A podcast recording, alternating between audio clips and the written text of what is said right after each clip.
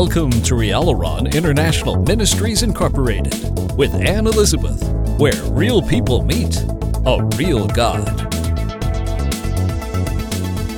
No lack. The earth is the Lord's and everything in it. Psalm 24, beginning in verse 1, reads as follows. The earth is the Lord's and the fullness thereof, the world and they that dwell therein for he has founded it upon the seas and established it upon the floods. I like that, don't you? That where we live on this big ball called the earth, it is the Lord's property. Amen? It, because, why? Well, how can you say the earth is the Lord's? Because He founded it. Verse 2. Amen? The Lord desires to be the supplier of your life. The Lord desires to bless you with good things, which is good news, isn't it? Yes, the Lord takes us all through various seasons, but eventually He brings us to a prosperous place, a big, wide open space, because we delight in Him and that pleases Him. God is the journey creator. Have you noticed that? And we definitely enter various seasons with him.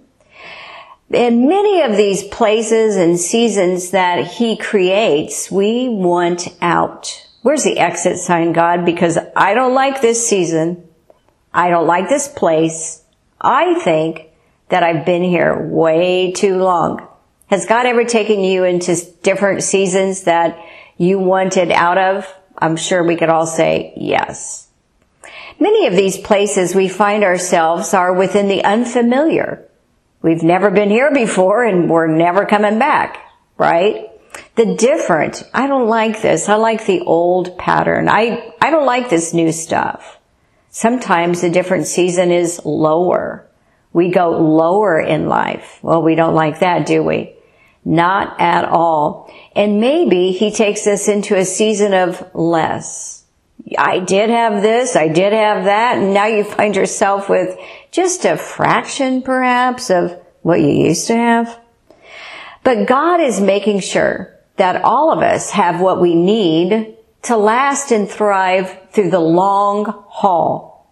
Say long haul before he blesses us with what is called prosperity. God has his eye on you and he wants you to make it and he wants you to be blessed and he wants you to be a blessing. But his main concern is that whatever he gives you, you will remain with him and in safety. God is to be our continual constant throughout our lifetime. He's not to be a God we visit in the hard times and discard when everything's going our way, you know like uh, something you take off the shelf and hug when you have a problem and then you put it back in your shelf when you don't feel the need or maybe you just stick him in your closet somewhere behind your shoe case. God is not to be that. He is to be our continual constant throughout life. You know what else would be categorized as a continual constant is your heartbeat. Have you noticed that? no matter what you're doing, you're not, you're not thinking about making sure your heart is beating. But right now, if you sit real still, you can hear your heart beating or maybe feel it, but it's something that you don't control. You know, we control breathing, but we do not control the heartbeat. Well, God is to be like that heartbeat. He is to be our continual constant through life. We are here to do life with God. You know, God wants to be in your life, involved in every, every single area of your life. You know, it's like, well, God, I'll, I'll let you in my business, you know, because you bless my business, but you can stay out of my closet and you can stay out of my porn magazine collection. But God's like, no, I'm going to bless your business and I'm going to help you clean out your closet of iniquity because iniquity will cause you to lose your life on earth and eternity. And I did not create you for that purpose.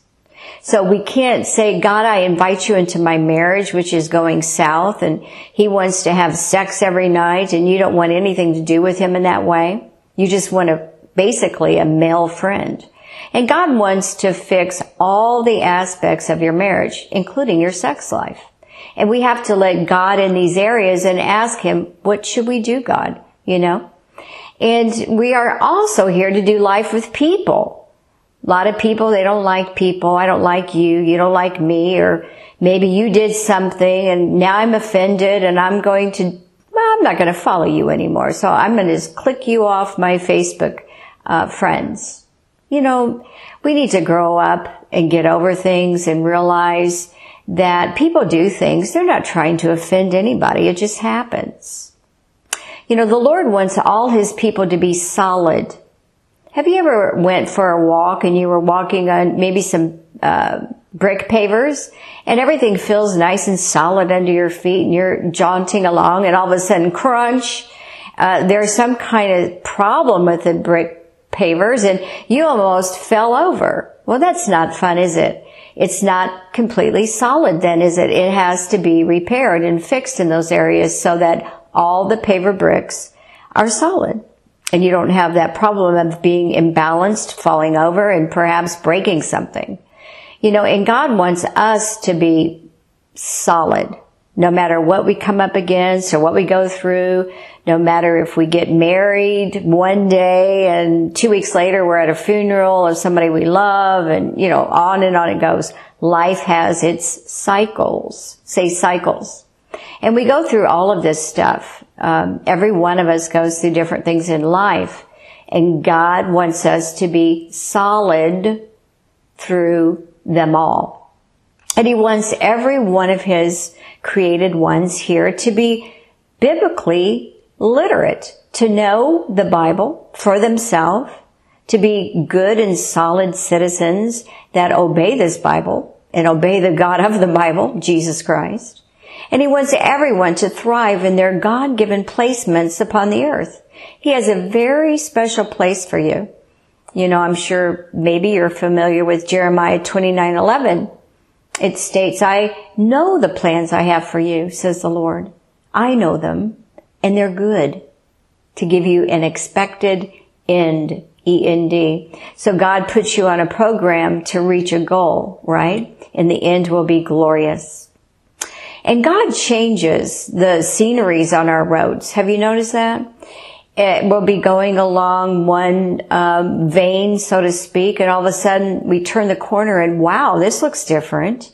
And he begins to draw things a little differently, perhaps bring us into clearer vision. Um, you know, I just see right now like an eye doctor machine, and I see the Lord uh, refining and clarifying the vision of many out there. And he is drawing things differently and showing you things you've never known. God is an adventurist and he will continually reveal himself to you in different and various things throughout life. He's amazing. He also adds new dimensions of color in the void and missing areas of your life. You may say, no, this can never come back to life. I, I've been dead in this area for years, but you don't know God. You know, God is not the God of the dead, but of the living. And so whatever is void and missing in your life, when and if it's God's plan to resurrect something or to bring in something new, He will. And everything that He does for His people is in the best interest of that person. That's how much He loves you. And the Lord does not want His people to lack, which is great news because He is the absolute provision of all existence. Apart from him, nothing would exist. Through him, everything consists. He holds it all together. You know, lack defined is the state of being without, or not having enough of something. It's being deficient, the absence of, want, need, dearth, insufficiency, shortage, shortfall, scarcity, paucity, unavailability, scarceness, undersupply, deficit, scantiness, sparseness, inadequacy, shortness, deprivation, destitution, famine, drought, and poverty. Now, none of us like those words, do we? We don't like lack. But the good news is God will eventually cancel the lack in our life and bring in abundance. You know, in the book of John chapter 10 verse 10, it says, I came to give you life more abundantly. This is Jesus Christ. Jesus Christ is life and he came to give us abundance. Abundance defined is a very large quantity of something. Plentifulness, lavishness, bountifulness, opulence, exuberance, and luxuriance. The Bible is clear. The Lord desires his people to be blessed.